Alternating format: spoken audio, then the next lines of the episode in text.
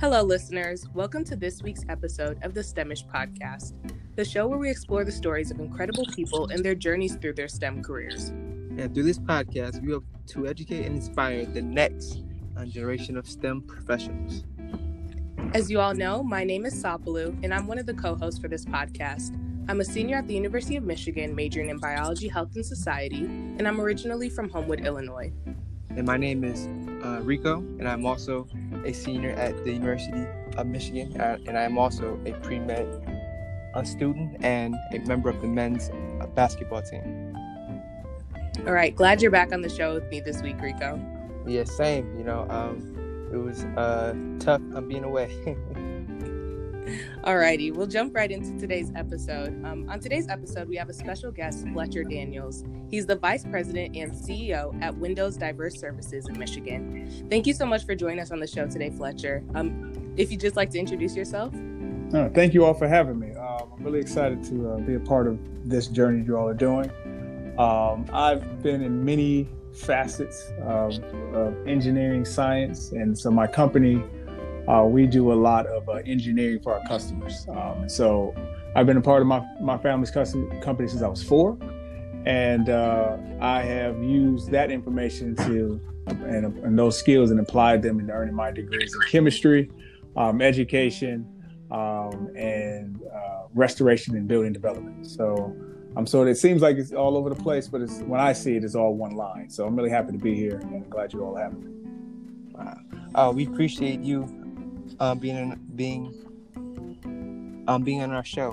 Um, and yeah, so uh, well, you've already said a little bit, but uh, can you tell us a little bit more about about uh, your career and um, what what uh, you majored in and how it applies to, to STEM? Uh, maybe explain more about how you see all the things you do as one line. Uh, well, let me uh, let me start the story the, so slightly at the beginning. Uh, when I got to uh, Michigan State University, I was asked by a senior at Michigan State University at the time what major did I want to have. And my response to him was that I wanted a degree that would allow me to do anything I want when I graduate. Um, and he presented me with a chemistry degree and a chemical engineering degree. Um, so chemical engineering sounded like a lot of math, and at that time I wasn't really good at math, so I chose chemistry. Um, so that's how I got into my major as a chemist major. Um, and I've always wanted to be a scientist, so when I it was a, it was a no brainer for me becoming a chemist. Um, so as I studied at Michigan State University, I realized that everything I was learning in chemistry applied specifically in like material science. Um, and, but it applied so much to what we do every day that it didn't seem like having a degree in chemistry meant you had to do chemistry, rather that it gave you the access to knowledge and information about the world around us every day that allowed you to manipulate it, uh, control it, change it, um, and have a different set of values for it. So um, I'm really glad that I became a chemistry major, and that's why everything I do is just chemistry. Everything I do is science because it, it all connects. Okay. That's a really unique approach because you're basically using your degree as a tool um, and not yes. kind of like as a definitive position for yourself. So I think that's a really good outlook on it. Um, so obviously you were in a class with other chemistry majors. What kind of things are people that you graduated with chemistry degree with? Sorry, what are some of the things that other people who graduated with chemistry degrees are doing with their degree currently? That's a very good question. Uh, Michigan State University, I was one of the few African American students in chemistry. Um, and these students who were taking chemistry classes were either pre med or um, engineering students. So I actually have no other friends who are in chemistry. Uh, well, I tell you, like I have one. I have one friend, but he was getting his. He earned his PhD in chemistry, so he was a, an advisor and a friend of mine when I was in college. While he was in grad school, I was an undergrad. He's a mm-hmm. college professor in chemistry in Atlanta now. Um, but yeah, the people who earn chemistry degrees, um, I, I, don't have any friends who are chemists. Uh, most of my friends are either engineers or journalists, or um, I do have a friend who's a, a, geologist who passed up on a job at NASA to work somewhere in Texas. It makes no sense. But other than that, um, yeah, I don't, I don't actually, I don't have any friends who are who are chemists. I'm the only chemist that I know, other than my uh, very close friend Rashad, who was uh, teaching at, at the university in, in Atlanta. Gotcha. Um, uh, uh, can you explain a little bit more about how you developed um, like a passion for chemistry. Uh, yeah, I have, I have, to give that onus to my high school teacher. Shout out to DPS um, in Mackenzie High School, Miss Sharon Holloway. Um, I have to give that onus up to my uh, my high school chemistry teacher, who really got me into chemistry. Um, I mean, my my goal into science to go as far back as long as I can remember. I've always loved science. I've always the kid who was outside, dissecting insects, um, climbing trees, looking at leaves, trying to create sundials. I was always that kid creating something, doing something. I always dreamed I was going to create the first time machine. Somebody sent me a video recently said it's possible, so I'm gonna watch that later tonight. Um, because if it is, I might, uh, I don't know, I might change my career again. Um, but the the me getting into chemistry really goes to Sharon Holloway. Um, she was my chemistry teacher in high school, and even though we we did no labs in chemistry, um, just the idea that you know one atom can bond with another atom to um, create something new, or explains why light behaves this way, or um, where electricity comes from. All my little questions I had were being answered in my chemistry class uh, with Miss Sharon Holloway. Um, and when she gave me a B, and I say gave me a B, when she gave me a B, I went to her desk and told her that uh, it was her fault I had a B. Because um, I sit next to her desk, I ask all the questions in the world, I study, and she still allowed me to have less than an A. She didn't. She didn't help me identify what I didn't learn. Um, so I received an A after that um, the rest of the school year because she understood why I was asking questions because I was I was interested in learning chemistry, not getting a, a grade. Um, and so she offered to me the opportunity to have an organic chemistry class in our high school, uh, which is rare at the time in our, when I was in high school. And she said I had to recruit 15 students to actually have the class. And I convinced like 22 students to join uh, organic chemistry class. Wow. All 22 blame me for that and they hate me for it. But still, I did organic chemistry. And then that's when I knew I wanted to be a chemist. Wow. You know what? I am. Um, that is so cool. You know, because I, I think um, I don't know. I think I kind of wish I took um, the organic uh, chemistry in high school. Mm-hmm. You know, I think it would have really helped me when I got uh, to college because I remember when I got um, to the Orgo one, mm-hmm. I didn't know what was going on. I just seen lines, you know. I'm like lines. I'm like, okay. yes, and you know the, the thing is when you take organic chemistry, it actually makes general chemistry make more sense. Um, yeah, it, yeah, does. it makes general chemistry make a lot more sense. Um, just being able to predict bonds, behaviors, trends, is is because when you do organic chemistry, it's all relying on that to create something new. So, mm-hmm. yeah, so she helped me really open my expand my mind on chemistry and the fact that you can create something from you know the natures of science and you could you could develop new things that didn't exist. That was like the time machine. That was like it caught me so i was i was hooked. Chemistry is what i do so. Love that so my experience is actually really similar to rico's in high school where um, when I took chemistry in high school, it was pretty much book focused and periodic table focused. That was it. But when I got to college, it seemed to be a lot more lab focused. Mm-hmm. Like the labs were only two or three credits, or I think one or two credits, but they still felt like there was more. It still felt like there was more emphasis on that lab aspect. How was that for you when you went to Michigan? Then how did you? I'm sorry, Michigan State. And how did you acclimate to a more lab focused understanding of chemistry versus a book focused? Um, through sheer um, pain. Uh, it was very difficult to do labs when I got to college uh, because we did no labs in my high school, and uh, yeah. And part of the reason why we didn't do labs in the high school wasn't that we didn't have the facilities or the materials. Uh, my teacher, Ms. Holloway, blamed it on students' behavior. So she was like, "I can't trust you all not to kill each other, so we're not going to do anything." Um, so, but when I got there, I actually relied on the intelligence of this, my lab mates. Um, I did my part, which was read and rewrite and know the steps, but I had no idea what I was mm-hmm. attempting to achieve. I had no idea how to answer the question.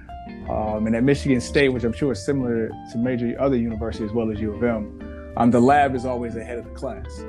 Um, so, yes. Right, yeah. Right. yeah. And for some reason, they have you take it simultaneously. Like, why don't you just let me just do the lab after the first chemistry class? Right. Uh, so it was always ahead of the class. So, you know, I, I it was through sheer pain um, it wasn't until I took my capstone lab courses that you know I would spend three to four hours downstairs, surrounded by this lab, making sure that uh, my my my data was accurate and that I was being precise and I was looking over my significant figures over and over again and it wasn't until then that I actually understood what I was trying to achieve. But my freshman, sophomore chemistry labs, organic and general chem, yeah, they were pure, pure pain. So yeah, I feel that. I definitely feel that. Nothing worse than not getting a precipitant or not getting yes. any product after you did a three-hour lab. yes, I'm kind of glad you told us that um, because um, on the listeners, you know, I think a lot of people they get you know you get down you know when you're in your lab and you don't know what uh, to do mm-hmm. and i think uh you you know you kind of uh, laughed about it and you know like uh you know it is tough you know mm-hmm. um i remember uh, my lab experience you know i didn't know what the instruments were right. and it was just like you know the first two three labs you know i was still trying to learn you know what they call it. Yeah, the know? beaker, the flask, the round bottle. Right. The, yeah. The pipette. I mean, I don't even know how to pronounce pipette. What are all these T's in here? yeah, yeah. Um, so it was very yeah, and you know, for your listeners, and I'm assuming your, your listeners are uh, college students and older. I remember we got some high school uh-huh. students tuned in as well. I hope. Yep. Yeah. Yeah. Yeah. So we're trying to reach um, uh, younger kids too. Yeah. Because you know, we think uh, the younger, um, the better for um, exposure. Absolutely, you know? absolutely. So if you have high school students listening, or uh, college students, if your demographic are those age range, or even some going back to school, some adults who decide they want to go back to school. Um, if I give any advice to anyone taking a chemistry lab or any lab, even a biology lab, uh, find out what the question is and what it is you're trying to answer. Don't worry about everything in between start with the end in mind and ask yourself, what are we trying to answer? And then go into the procedure. Because I had no idea what we were doing. I was just following step mm-hmm. one through two. Okay, it was step three, and you do step three. I, I treat it like making yeah. ramen noodles. It's just, all right, it's like you make the noodles. And then at the end, you should have noodles, right? So, right, exactly. Wow. wow. Um. Okay, so uh, so you were a professor, right? Yes. Um, good times. Okay. And how do you think, um, you know, uh, how do you think you are related to students who, you know, were kind of in your same uh, position? Um, um, yeah, that's how my that's how my job actually was created. I um, I was actually the uh, I was part of a uh, bridging program for students. And they so i was actually i was actually a part of that bridging program as an undergrad. And they were they had a tutoring service uh, but the tutoring service was not giving them the yields that they were looking for. Um, so i provided them a solution that eventually was called academic coaching. Um, and as an academic coach i would coach both instructors. So there were um, graduate students. I, I, would hire graduate students because they have already taken all the classes these students have taken um, and then i would coach them on how to do instruction for students. And so we were all instructors rather than tutors. So we were teaching the students how to do their, their classwork. Uh, so we were their teachers, we were their instructors. Um, and so when I would work with those students, I have a very close relationship to what they were experiencing because one, they were in the same university I just graduated from. They were in the same bridging program I had just graduated from. Um, and they were taking the classes I had just finished taking. Um, and so I did a lot of instruction teaching these students, uh, not only the concepts, but how to study, uh, about how to ask questions. Uh, my whole focus were getting students to become more self-reliant and independent learners. Um, not independent adults, but learners. How do you become a professional learner so that whatever you're doing, you're learning information, but therefore you can apply the information and be successful in any field that you go in. And sort of the same way I apply myself is getting my degree in chemistry is to do those things. I'm learning this to apply these things so I can do the things I aspire to do. And so we spend a lot of that time with the students. I was there for three years. That was my first job out of college. I didn't have a job, so I invented one. Um, oh wow! And I was surprised they went for it. I, I, gave them the bid. They it was thing it was a problem they didn't know they had. Um, so I told them this is the problem that you have. Um, here's the data that you haven't noticed, and here's how we can solve it. And the, the academic coaching problems, academic coaching program still exists. So I'm really proud of that.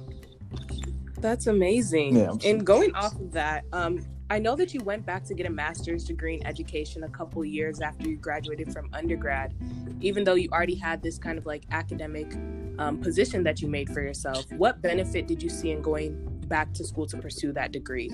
Uh, it goes back to Miss Holloway's class. Um, as I was working with freshmen and sophomores every year for three years uh, at Michigan State at the Drew program, uh, I realized it was every year the same crop of students were coming in with not the ability to do labs, not the ability to do algebra or um, problem solving, or simple, simple cognitive skills that they needed um, if they were coming from the inner city schools. And it didn't matter what high school they graduated from. I had the I had students from Cass, students from Renaissance, students from Cody, all in the same all in the same bucket.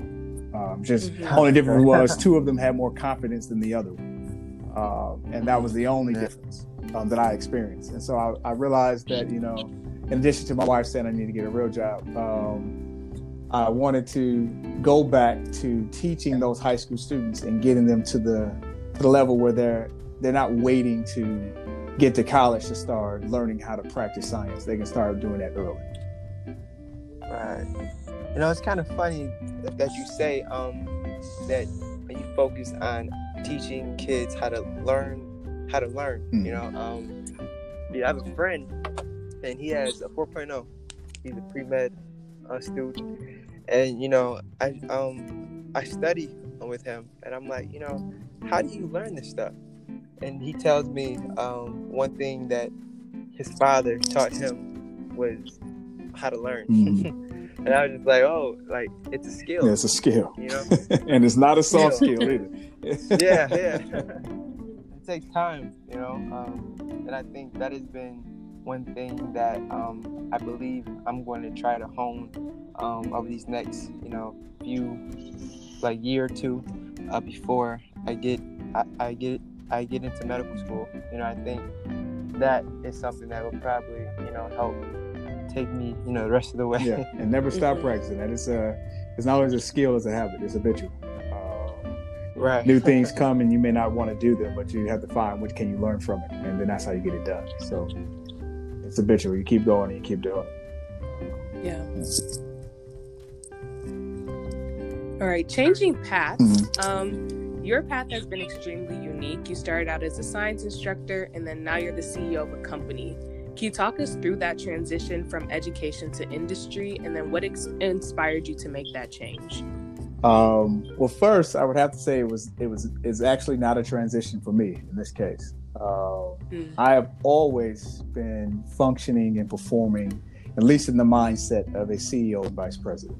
Um, mm-hmm. So even as I was learning chemistry and studying chemistry and teaching at MSU, um, I was also uh, a, a, private tutor for a school district uh, in, in, in, East Lansing, uh, more in Lansing, let me phrase it, in Lansing. Um, so I've always seen that the skill set that I've been blessed with, um, or that I've been given the purpose to um, deliver um, or to give that advantage to give away. It's always been the same thing. It's, for me, it's it's never that you're CEO of a company and no one's learning, um, or someone's learning and you're never in control of the outcomes or the uh, cost benefits or taking the risk. Um, you're still doing the same things an entrepreneur would be doing, even in this role as an educator. And as an educator, you'd be doing the same role in that as a CEO. So even here, my my family business um, the moment I came, I started really getting into the role of CEO maybe six years ago. Um, and the moment I came in, I immediately say, well, the first thing we need to do is start creating our own um, uh, development program where we're actually training individuals to actually do the skill sets that we're hiring for. Um, so we're not yeah. necessarily looking to hire someone who already has the skill sets, but rather we're looking for someone who has the ability to learn, the the, the audacity to do something more than they've been doing yesterday, to be better than they were yesterday. And we're going to give them the skills, the tools, and the opportunity to do that. And they can have a job and be paid at the same time. Um, so we do uh, career development here at our company all the time. Um, we do. Uh, we're, we're, teaching people how to be entrepreneurs. Our company is, is it's uh, we have an open door policy. It's not like we're doing deals behind everybody's back. It's like these are things we're working on. These are our goals. This is where you fit in. Do you want to continue? Um, mm-hmm. And so we are always growing the individuals um, in this company. It's something I got from my father. Um, he taught me that when he developed his business. And when we look back at all the people who've come through these doors, um, everybody who's come through these doors has either gone off and started their own business because they worked with him and learned how to do how to be an entrepreneur, or mm-hmm they have gone off and become um, significant roles at other companies because they learned how to be an entrepreneur from working with them. Um, so that's what this company is all built around. It's constantly bringing in the children of the city of Detroit, daughters and sons, and showing them how to be self-reliant and independent. And that's where I get that mindset from. Um, and so I've never actually transitioned from a teacher or a scientist to a CEO. I've been doing all three all my life. Wow. Uh, okay, so um, where uh, like where are you guys uh, located? Are you in the Detroit? Yes, we've um, our new location okay. is on in East Eight Mile. Um, the city of Detroit, East Eight Mile is our garage and our workshop. So we don't actually see customers here because we do a lot of restorations like lead abatement, and so we don't want to expose our customers to any lead poisoning. Um, but our, our facility is clean. Actually, I'm I was cleaning it today. Um, I just got back three o'clock in the morning from Tennessee and rolled over here and started cleaning the facility because uh, it's got to be clean. Uh, but um, so we, are located right in the heart of Detroit, and we moved on to, onto Eight Mile because it puts us by so many highways um, that now we can do more than just um, city Detroit. We can now service Metro Detroit area, so as far out as Sterling right. Heights and things like that. So it was yeah, by 94. Yeah, by 94 exactly. So it's, it's a strategic move, and so we're here, and um, I'm glad we're here. We got heat. That's that's a new thing. So.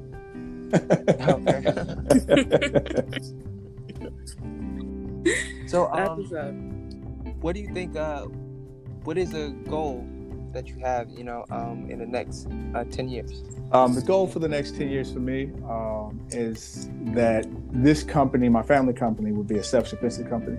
I would move away from the role as the the acting CEO um, and I'll be moving on to our board. Um, that's why I'm the vice president of board, board and CEO of the company, um, and I'll be transitioning over to the board. Um, I've effectively transitioned my father over to the board. He's now the founder, but he keeps coming to work anyway. But I'm transitioning him over to the board. Um, and so the goal is to now start creating those white collar jobs for Detroit college graduates um, who have these skills and these capacities to actually come and uh, work at a black owned company and be a CEO because they got the they have the education to do so. So in the next 10 years, I anticipate that I will be an employer in both blue collar fields and white collar fields, um, including doing instructional leadership training for teachers, um, as well as that's something I'm working on in the background, as well as um, uh, what's the other thing I'm doing? I think that's it. Yeah, that's the white collar job is CEOs, directors, management, um, blue collar jobs, maintenance, property maintenance, building properties, restoring properties, and um, dealing with educators to be better educated and serving our students. Wow, for sure. I actually we were at Rico and I were actually plugged to the term white labeling yes. a little before we started recording the podcast by mister mm-hmm. Allen.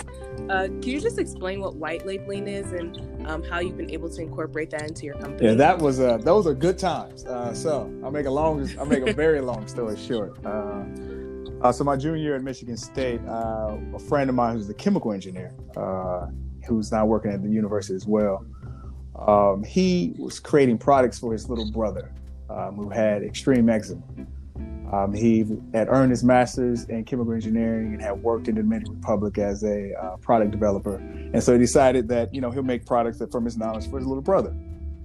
So I tried some of his products. I don't have eczema, but I just tried some of his products. And I said, these things are great. Why are you not selling them? I mean, he said, I don't know. It's just my little brother. So we turned it into a company trying to sell our own products. Um, later found out that um, nobody wanted products they didn't they weren't familiar with, which makes sense. Uh, mm-hmm. Customer loyalty is a difficult thing to earn and to maintain. And so instead, we decided that we would start doing white labeling or private labeling, which is brands that already or companies that already have a trusted brand can now have a product for their company. Um, and so that is linked into this family business as well. But we started creating products for companies or or even people who want to have their own products we would show them a line of our products. They would tell us what things that they wanted the product to do. We would then go back and spend the next seven days engineering that product, and I mean seven long days, um, engineering that product and then developing and bringing it back. And then we would put their name, their logo, their the ingredients and things on the back. It would be um, approved to be used by human use. It was all inorganic, and um, that's how we got to white labeling, which is creating a product for someone else to put their name on. So, what you often may see is like Rihanna has, and Beyonce may have uh, perfumes and smell goods. They don't make any of that. They just put their face and their name on it. Gotcha. Someone else is making it. Uh, when you see it most often are the generics. When you go to Meijer's and you see acetaminophen next to Tylenol, you're like, okay, Meijer's acetaminophen right. or Tylenol. It's the same product, just that Meijer's has white labeled its name onto this product. That's so buy generics. That's the that's the moral of that story. so you get the yes. trust the customer. customer. Yeah. So you get the trust of the customer by creating a product for the company. That's really smart. You guys still get a big chunk of the Yeah, check, we do because right? we make it. That's the only way they're going to get is they get the uh, they have to pay for it up front. So whether they sell it or not doesn't matter. Gotcha. Oh, oh wow. whether they sell. That's, That's pretty really cool right there. That's they got to cool. pay it all up front. They got to pay for materials, labor costs, packaging, delivery, all of that. We were, we would distribution and production all at once driving around all of Michigan. Okay, I'm taking. Yeah, notes. take those notes. That's do those things. Yeah, do those things. That was so much fun. I mean, it was a lot of hard work. I think I got some of my first gray hairs doing that, but it was so worth it. So. Yeah, Rico, are you ready to go half and half? I don't know what our product is going to be, but we'll figure it out. um, you know what? I'm I've been thinking about some stuff, you know. For sure. Talk about that later. Send me some ideas later. and please let me know so I can, so I can, like, I can come purchase. I want to buy it all. All right, we will. All right. Thank you so much, Fletcher, for being on today's podcast. Um, the listeners have definitely learned a lot, even myself, just from, you know, when choosing a degree, not having, not finding a degree that might limit you, but finding a degree that will allow you to grow and that you can be flexible in and um, feeding back into the community, creating spaces for yourself to grow as you did at MST when you founded that program. All of these different experiences that you've had have been really inspirational to me, and I know that they also will be for the listeners too. So thank you so much for joining us on yeah, Thank you show. very much for having me. And uh, if I can add one yeah. last thing, I would, I would also like to say, because I know that some students, um, I was not a traditional student as well when I did all these things. I actually had my son when I was 17. Um, and I've been raising my son and been with his mother, who's my wife now, ever since we were in, in high school. So if, if any students are out there also having any additional challenges, these things can still be done. So I want to add that as well. Mm-hmm. Thank you for sharing that. Wow, you dropped the mic there. uh, okay. Um, yo, thank you. You know, um, and yeah, you know, I think um, you know, just knowing a little bit about uh, the program uh, you created, you know, I think maybe I want to uh, do something along those lines at. At U of M. Your ideas matter, so absolutely, know? your ideas matter. So yes, yeah. but uh, uh, thank you. Uh, we know our, our listeners appreciate you, and we think that you just inspired the next uh, generation. Oh, I appreciate that. Well, I, I really appreciate you all for having me. It was great talking to you all, and uh, I wish the best for your show. And I'll be tuned in to all the episodes that get posted from now on. Thank, Thank you. you so much. Alrighty, everyone. See you on next week's episode. Bye.